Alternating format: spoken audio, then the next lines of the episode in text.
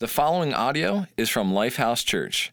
We hope you are blessed by this message and encourage you to connect with us on social media or lifehousechurch.org. Are we simply pawns to our passions? Do our emotions just spin like a wheel and where they stop, nobody knows? Now, if you're in some type of a loving relationship or you've been around family members for a while, you're probably convinced that that's how most of the people in your home live right? Like they just their emotions are spinning and spinning, and you're not quite sure what you're going to get on any given in any given moment or on any given day. It's kind of like every single moment is like a new exciting adventure of where the wheel might stop, and who knows what's going to come out of them. Are are your reactions? Just simply an instinctive response to the moment, and you have little control over what might or might not come out of your mouth. In fact, you could make an argument that our reactions are nothing more than chemical responses. Follow me here, right? So there are neurotransmitters in our body that our brain creates that drives powerful reactionary muscular responses. So that's why when a door slams, you don't have to think about jumping away from it. Right? Like some of you, like you're in your office and you hear a loud slam and you like almost come out of your chair. Why? Because neurotransmitters from your, your brain send a response that triggers an adrenaline rush that ins- I mean almost instantly causes your body just to react with a muscular response that makes you jump out of your chair. So, so then the question can be, do you have really any control over those first reactions? Or are you nothing more than just a biological response? Are, are, you, are your reactions nothing more than chemical responses or even genetic responses? You're, you're just hardwired a certain way with certain urges and desires that you have little control over. And if you have little control, then you are not responsible for your actions and your reactions because your reactions are nothing more than just a simple biological or chemical or genetic reaction to the stimuli around you. If you're following me, then you're kind of coming up with your own conclusions. You're going, wait a second, this is challenging to my thinking because it really kind of lands on one of two places. Either I am not responsible because my reactions are just an instinctive response, an impulse to what's going on, or I am responsible. And if I'm not responsible, then I have the right to say that my urges which are kind of just hardwired in me, should be given into. It would be repressive, even oppressive, to hinder a response to give into my urges. How is that working for you and I? Because you, you know as well as I do that when you give in to the first one, it creates a, desire for a second response, or it creates a reaction from someone else, and now the train starts going down the tracks, right? Maybe you had an urge to give in to a certain thing that created an addiction in you. Maybe it was lust or alcohol or drugs. Maybe it was uh, an urge to give in to an angry response or to speak a hateful word. And as a result, that created a, a trigger effect that got the train moving down the track of now you responded in anger and then they reacted back to you in anger and now the relationship is wildly out of control. Maybe you gave in to a moment of lust that then sabotaged a healthy marriage or a healthy loving relationship or you were hurt because someone in your family gave into a momentary urge. And you've had those moments, haven't you? Where a desire or an urge rose up within you. And so you gave into it and you saw how it created a, rip, a trickle down or effect, or you got on the train and it started just moving down the tracks. Some of you, you've done this in, in a relationship where somebody said something to you and you reacted impulsively. You said something more harshly back, and then the thing just went down the tracks. And, and every word just added more fuel to it, right? And that thing started picking up speed. And now, some of you, you don't even talk to people that you used to have a great relationship anymore because you fueled the train. Some of you, you have found yourself chained to addictions because you fueled the chain. Some of you, your whole entire life is now consumed with this life controlling habit that was the result or the consequence of giving into that urge that you've said was just an impulse or a desire that maybe was biologically hardwired or genetically hardwired or maybe even chemically hardwired. And I, I, certainly am convinced that that's probably how David felt. Let me bring you to the story. I hope that you will at least be able to identify with David. Let me the story I'm going to present to you is found historically recorded in the first book uh, of Samuel. So it's a historical account kind of of the early stages of the kings who began to rule over the nation of Israel. In 1 Samuel chapter 25, the context of it is this there's this young man named David who has been uh, anointed by a prophet that he will become the next king of the nation of Israel. Unfortunately, he is not yet crowned king, and the current king is hunting him. Meaning, King Saul is out to kill this young man, David. So, David has spent the last several years of his life running for his life, living in the woods, living in the forest, living in the mountains and the rocks. And he's gained uh, a following. So, you know, these other soldiers have gone out into the wilderness to find him, and they're kind of following him around, hanging out with him. David, uh, while he's living out in the wilderness, uh, fending for himself, kind of trying to survive, he comes along a, a we- very wealthy landowner. And in this situation, um, the context would be that David and his men who find this guy who's a, a really uh, wealthy farmer. And so they surrounded his. Uh, his livestock to protect him. Now, this would be kind of like a, a gentleman's agreement. So, you know, if you had like thousands of sheep and you're out in the wilderness, inevitably you're going to lose many of them to wolves and other animals. And so David and his men surrounded them to protect this man's sheep. And so, what would historically and uh, traditionally uh, happen as a result of this gentleman's agreement is that when it came time for the harvest or if it came time for like the sheep shearing moment, uh, the, the guy who owns all the livestock says, Hey, here's a payment, here's a gift for helping protect my, my wealth. And so here it is. We're going to go to 1 Samuel chapter 25, where that's exactly what's going on. It was sheep shearing time in Carmel. It's time for payment. The man's name was Nabal, which translates to a dog like fool. Some of you, you might be thinking, well, that's exactly what my employer is like. Uh, I'm a little bit nervous that some of our church staff are thinking that. I, I certainly hope not. Um, his name was Nabal, which translates fool, a Calebite, and his wife's name was Abigail. The woman was intelligent and good looking. The man was brutish and mean. Now, husbands and wives, don't you dare elbow each other. Wives, you're not allowed to say, hey, this, that reminds us of our relationship. Uh, some of you, y'all, don't appreciate this. All right, here we go. We're going to keep going.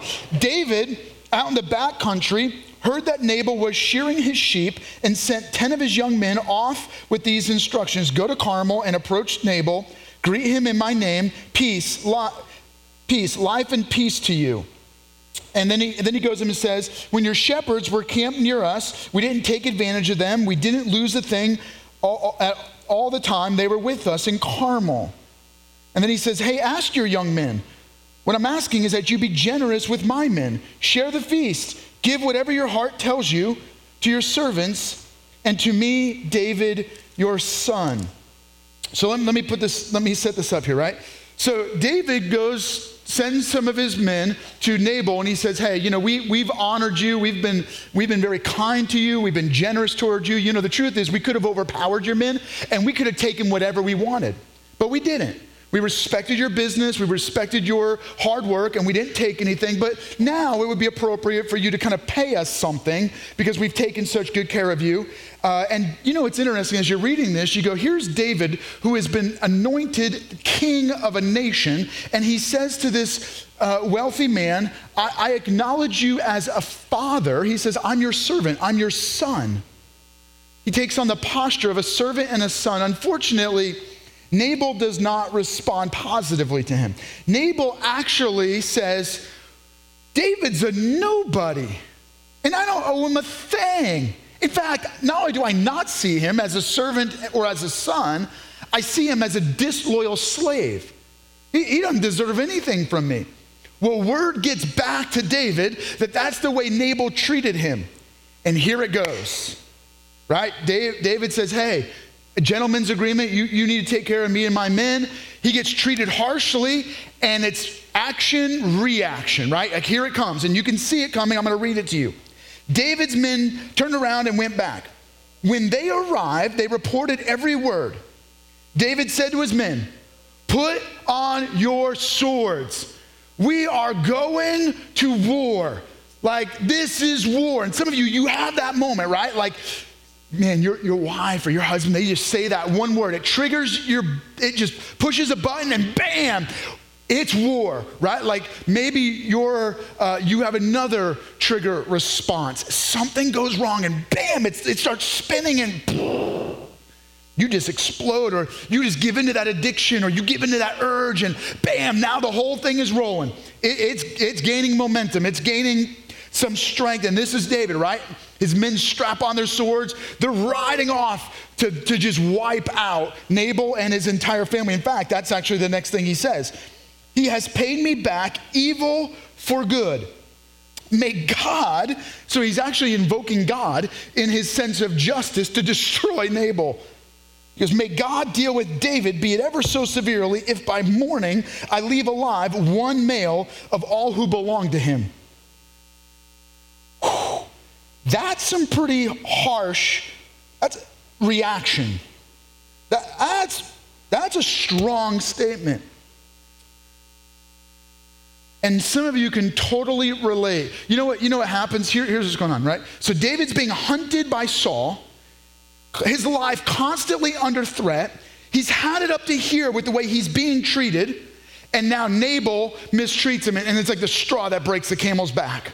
I'm not sure what you're walking through or what you're carrying, but I'm certain that there are moments in your life when you overreact or you give in to an urge or an impulse far more quickly than you otherwise would because you've had it up to here, right? And so it's, it's a setup for you to have an overreaction or an out of control response. And that's, that's David. David's carrying all this frustration, all this hurt. He's got it all bottled up. And so when Nabal mistreats him, it all just comes flying out. He's like, pick up your swords, we're going to kill. And maybe you think that's harsh, but how many of us, with our words or our desires or our impulses, oh, we don't, we don't wipe out entire families and villages with swords, but do we use the sword of our tongue? To destroy a relationship, the sword of our tongue to devastate a family. Have you and I given into urges that have caused havoc and destruction and hurt in the people around us, and it has devastated our own lives? Then we can certainly at least relate to what David is walking through. And so I want to challenge you because David gets interrupted on his way to destroy, giving in to his impulse and his urges, David is interrupted and it changes the course of not just this story, but it changes the course of David's life.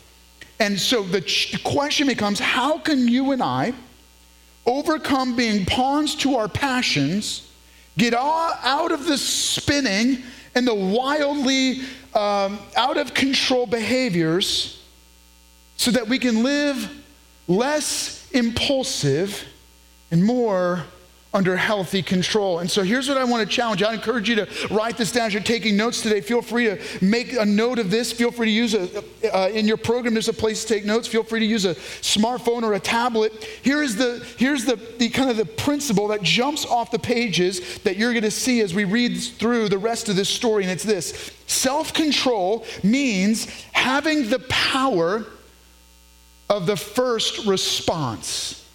Right? David was out of control. He didn't choose his first response, his anger chose a reaction. And some of us, our desires, our impulses, our chemical reactions are choosing a reaction rather than us having the control to make a conscious first response. And we want to be in control. Sounds like a great idea, but the reality is you and I are far more out of control than we realize because this whole chemical reaction that's going on inside of us, this whole emotional reaction, even our genetic coding is broken be really clear with you. Everything about you and I has been corrupted. It's as if a virus has gotten into the operating system of our very being that causes us to have impulsive and reactionary responses that are totally corrupted and broken from the way they were meant to be. That's what I'm referring to by spinning. It's out of control. It's unhealthy. It's not the way you and I were created and meant to live. The spin is the result of sin. Sin is that corrupting virus inside of every one of us. It, it, it, sin is a, an instinct or a nature in you and I to disregard God and do what we want. We were meant to live in perfect relationship with God. We were meant to live a life blessed by God. But we, you and I, were born with a sin nature that is corrupted. You could go so far as to say it has corrupted our genetics, it has corrupted our thinking, it has corrupted our emotions, and as a result, it corrupts our reactions and our responses, leaving us completely and utterly corrupted. So sin wreaks havoc in our lives, breaking and destroying the way we should respond, and leaves us nothing more than pawns to our passions. And so, in another letter written by a guy named the Apostle Paul, who started a church in the region of Galatia, he wrote a letter to that church appealing to them. And he explained this problem that is hardwired inside of us. Let me read to you in, in, his letter that is now broken into chapters. In Galatians chapter 5, verse 19, he says, The acts of the sinful nature are obvious, meaning you can just look around. You can see it in anybody and everybody. Here, here are some of the reactions, or here are some of the actions that are come out of a sinful nature sexual immorality, impurity, debauchery, idolatry. Idolatry is when we worship anything but God. He says, uh, witchcraft, hatred, discord, jealousy, fits of rage selfish ambition, dissensions, factions, envy, drunkenness, orgies, and the like. I Meaning, he's going down this list and he's saying, here's just all this stuff that just kind of comes out of us naturally, instinctively. And, and here's what happens because of the spin that's a result of sin, it not only destroys relationships and wrecks our lives, it leads toward an ultimate ruin, a ruin of eternal judgment. We're cut off from relationship with God. And because we're not in relationship with God, we don't have the promise of heaven. We don't have the promise of heaven. We, we only are on a pathway toward eternal, forever judgment. But God intervened in the corruption of every one of our lives. God entered into our world. He takes on the consequence of the spin, sin, he takes the judgment that you and I deserved on himself, the death sentence that was placed on every one of us, the eternal judgment that you and I deserved. He takes it on himself so that when Jesus died, he died once for all. He, he took the eternal judgment that was uh, ahead of every one of our lives and he heaped it on himself so that he paid the eternal judgment, so that in his death, our debt was paid in full. In his death, our death sentence was paid off. In his death, our eternal judgment was removed so that anyone who believes in Jesus Christ by faith is forgiven of their sins. That sin nature that leads toward ultimate ruin, that, that corrupts our lives, is broken. The grip of sin that's on our life that results in a spinning out of control way of living, we're set free from that. He forgives us, removes the shame and guilt, and in place, He gives us new life. For anyone who believes in Jesus Christ by faith, they know that not only did Jesus die on a cross for our sins, but he rose again from the dead. And in his resurrection, he gives us the promise of new life, which means your life doesn't end in death. Your life now simply has a transition through death into forever life. But actually, there's even more. Not only does he forgive us of sins and give us the promise of new and eternal life, he actually puts his spirit inside of us. So that when you believe in Jesus by faith, the spirit of God, which is eternal and invisible, comes and makes his home inside of our eternal invisible spirit. Now, this is the part I want you to not miss. Please don't miss. This is essential. When God's spirit comes and lives inside of your spirit and my spirit, our eternal invisible spirit, we now have the control of God living in us. On your own, if you're just trying to be you're just trying to be self-controlled, you're trying to morally forced yourself to do the right thing, right? It's through moral determination or moral determinism. Like you're, you're saying, I'm going to do this. And you've seen it, right? You fail over and over and over. Some of you, you have become so frustrated and so cynical because you're trying to control your anger. You're trying to get rehab. You're trying to go through uh, an, uh, you know, an anger management or you're trying to overcome a porn addiction or you're trying to get out of uh, a sex addiction or you're trying to get out of something and you just over and over keep stumbling into it. Here's my challenge to you. Until the Spirit of God is in us, we are left to the spin. But when God's Spirit is alive in our spirit, He now empowers us to become self controlled. It's God's Spirit giving us the ability to take control of that first response. This is why in Paul's writing, when he says, okay, here's what the actions of the sinful nature are, but in verse 22, he says, but the fruit of the Spirit is love, joy, peace, patience, kindness, goodness, faithfulness, gentleness, and self control. Look at this. Here's what happens when God's Spirit is alive in you, He begins to grow roots inside of every aspect of your being, and the tree of life that's growing up in you that's just a metaphor I'm borrowing and using, right? Um, the tree begins to grow and produce fruit. Out of the fruit of God's Spirit living in you come the virtues of love, joy, peace, patience, kindness, goodness, gentleness, faithfulness, and self control. I mean, you can't muster this on your own. You can't fake it and produce it on your own. You have to have God's Spirit planted in you, which is growing up into maturity that's producing in you self control. If you are in relationship with Jesus, and you have been for a significant period of time, your life should demonstrate the fruit of the Spirit, including self control. If you are still living wildly out of control, if you're still giving into every reaction and every impulse and every urge, then you are not yet yielded to the Spirit of God. Now, when you are living under the Spirit of God and He is taking control of your life, then you have the ability to choose your first response. So, how do you? Excuse me. How do you do that? Well, I want to just focus on the story that I was reading to you, and gonna, we're going to borrow from this to give you a little example of how we can live this out. So I'm going to read it to you. 1 Samuel chapter 25, verse 23. Here we go. When Abigail saw David, she quickly got off her donkey and bowed down before David. So here's what happens Abigail, Nabal's husband, finds out that Nabal mistreated David. And she goes, He's going to come kill us all.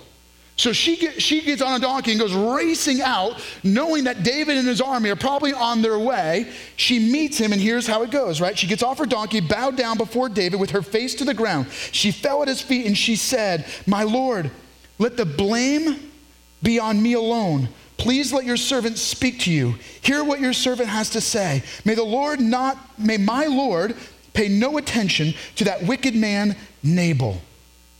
And then she continues Verse 27 And let this gift which your servant has brought to my master be given to the men who follow you. This picture is actually a picture of the way God intervenes in our story. You and I, we're on a crash course with wrong living, with bad behavior, with out of control lifestyle. Jesus comes and pursues us. He goes out of his way to be a mediator between us and our impending destruction. Nabal is a type of our temptations, our urges, our instincts, the, the things that provoke us to wrong behavior. So, David, like us, charging in to wreck things. Abigail goes out of her way. She says, Let the blame be on me, right? Who does that remind you of, right? That's Jesus saying, I will take all of your blame on myself. Regardless of what's going on, I'm going to take it all myself.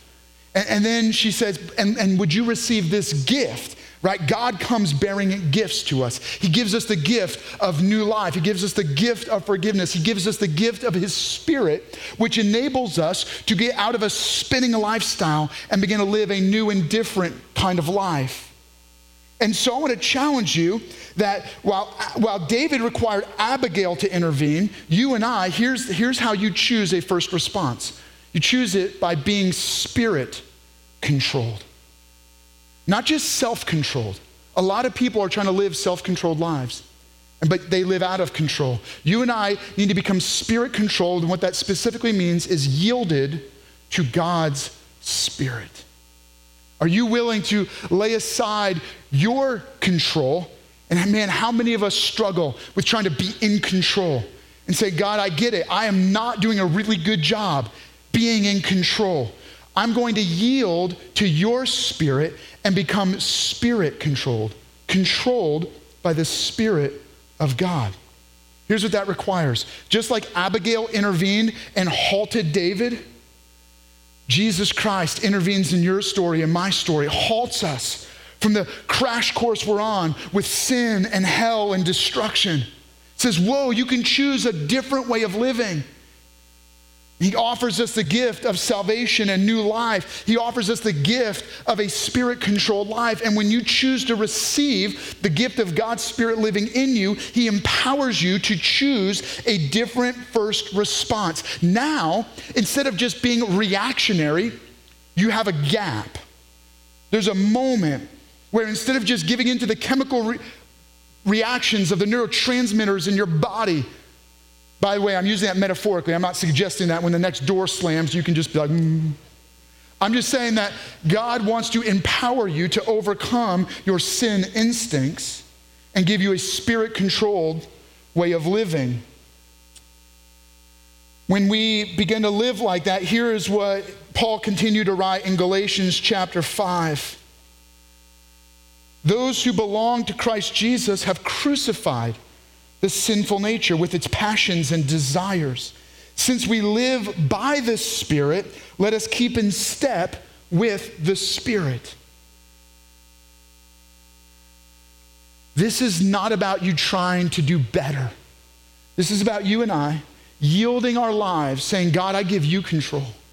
I'm not doing this thing very well. Sometimes I react the wrong way and I say the wrong thing. God, today what I need is your spirit to take control of my responses. Would you take control of my mouth? Would you take control of my thinking? Would you take control of my heart? Would you take control of my emotions? And here's what will happen the more you yield to God, the more you will allow God to give you the power of first response. Now that requires an additional step, right? I don't want to just make this thing like, you know, quick, easy, you know, statement here. Let me, let me add another step to that. Not only do, do we become spirit control, but when the spirit gives us control, now you have to know what to look for. How is God helping you have the power of a first response? Well, here's the next thing you need to write down then. To choose the right first response, I need to pause. I'm being spirit controlled, and what the Spirit of God controls, the way He gives me control is He gives me the ability to pause in reactionary moments. When otherwise I would just instinctively yell or instinctively swing or instinctively hate or instinctively say the wrong thing. Now He gives me the capacity and the ability to pause. 1 Samuel chapter 25, verse 24. Let me, let me read a little bit more of this story about Abigail to you. Here's a part I already read, some of just restate it to you. She says, Please let your servant speak to you. Hear what your servant has to say. May my Lord pay no attention to this wicked man, Nabal. Here's what she does She says, David, pause, listen to me. Right? Here's what I want to encourage you to do. In moments when you otherwise would react the wrong way, pause and pray first. Listen to what the Spirit of God is saying. What I've discovered, and what I think some of you have discovered, is just by pausing, you can actually get yourself out of a lot of trouble. Pause, listen to God's Spirit. David paused to listen to Abigail, and as a result, he not only heard her words, it actually, the word it uses in the story is that he obeys Abigail. Some of us, we need to learn to pause and listen to what God's Spirit is saying. My, my, the challenge I give you is pray first, all right? Then be willing to listen to what God is saying and then obey what God is saying. But then it goes one step further. What does she do? She challenges him to pause, to listen, but then consider his options. She says, Look, you have a choice. You have two options. You can go down the road you're going down and wipe out his family, or you can disregard the offense. You don't have to go down that road. You don't have to uh, wipe out Nabal's whole family. So she gives him an option. Here's what I want you to do pause to consider your options. So not only do I want you to pray first, I want you to think first. Choose to slow down to give yourself at least two options. I can go down that road and say that harsh statement, or I could overlook the offense. And that's exactly what Abigail does. And then it continues, and I'm going to read to you a little bit more of the story. Now, in verse 26, she says, Since the Lord has kept you, my master, from bloodshed, meaning you've chosen the other option, and from avenging yourself with your own hands, as surely as the Lord lives and as you live, may your enemies and all who intend to harm you, my master, be like Nabal. And then she continues, Please forgive your servant's offense, for the Lord will certainly make a lasting dynasty for my master because he fights the Lord's battles.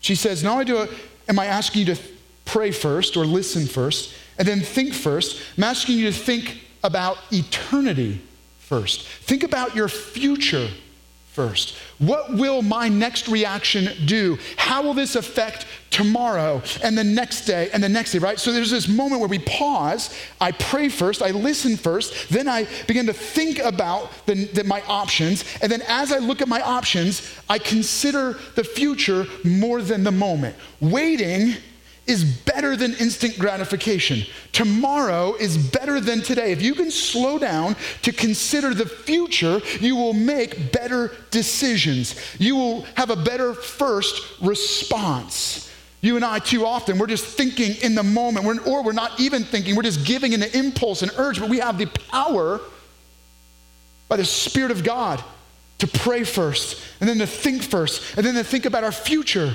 first. So that when you're looking at the next moment, you're taking into consideration how your response could affect your marriage or your children or your legacy. David, because he chooses to do the right thing, blessed by God. Do you know that generations down the road, he becomes the great, great, great, great grandfather of Jesus Christ? And so I want to challenge you. How can you give way to the name of Jesus Christ in your life by allowing God's Spirit to take control of your responses. Would imagine that there are some right now that you're thinking, I'm going to do better in this area. I'm going to be more self controlled. And I want to challenge you is you're not going to do this on your own. What you and I need first and foremost is God's Spirit living in us. And the only way God's Spirit lives in us is when we acknowledge Jesus Christ as our Lord and Savior. If we're willing to repent of our old way of living and give our lives completely to Jesus. Some of you, that's where you're at right now, and this is your moment to say, I, my life is out of control. I'm spinning, I'm reacting, and I need to yield my life to God and allow Jesus Christ to be my Lord and Savior. If that's where you're at right now. I want you to take this moment, I want you to pray. For others of you, your moment is to say, I believe in Jesus, but I've not been yielding to God's Spirit in my life. I've, I've just been reacting like I always did. And this is your moment to say, Holy Spirit of God, would you come and would you take control of my life? So I want you to take a moment right now and would you just pause? Just pause and pray first and allow God to speak to you. Listen first. How does God want to transform this moment in your life? Would you take a moment right now? Would you just begin to pray? Thank you for listening to audio from Lifehouse Church, located in Hagerstown, Maryland. We believe that through Christ, life change happens here. So we invite you to connect with us further by visiting lifehousechurch.org.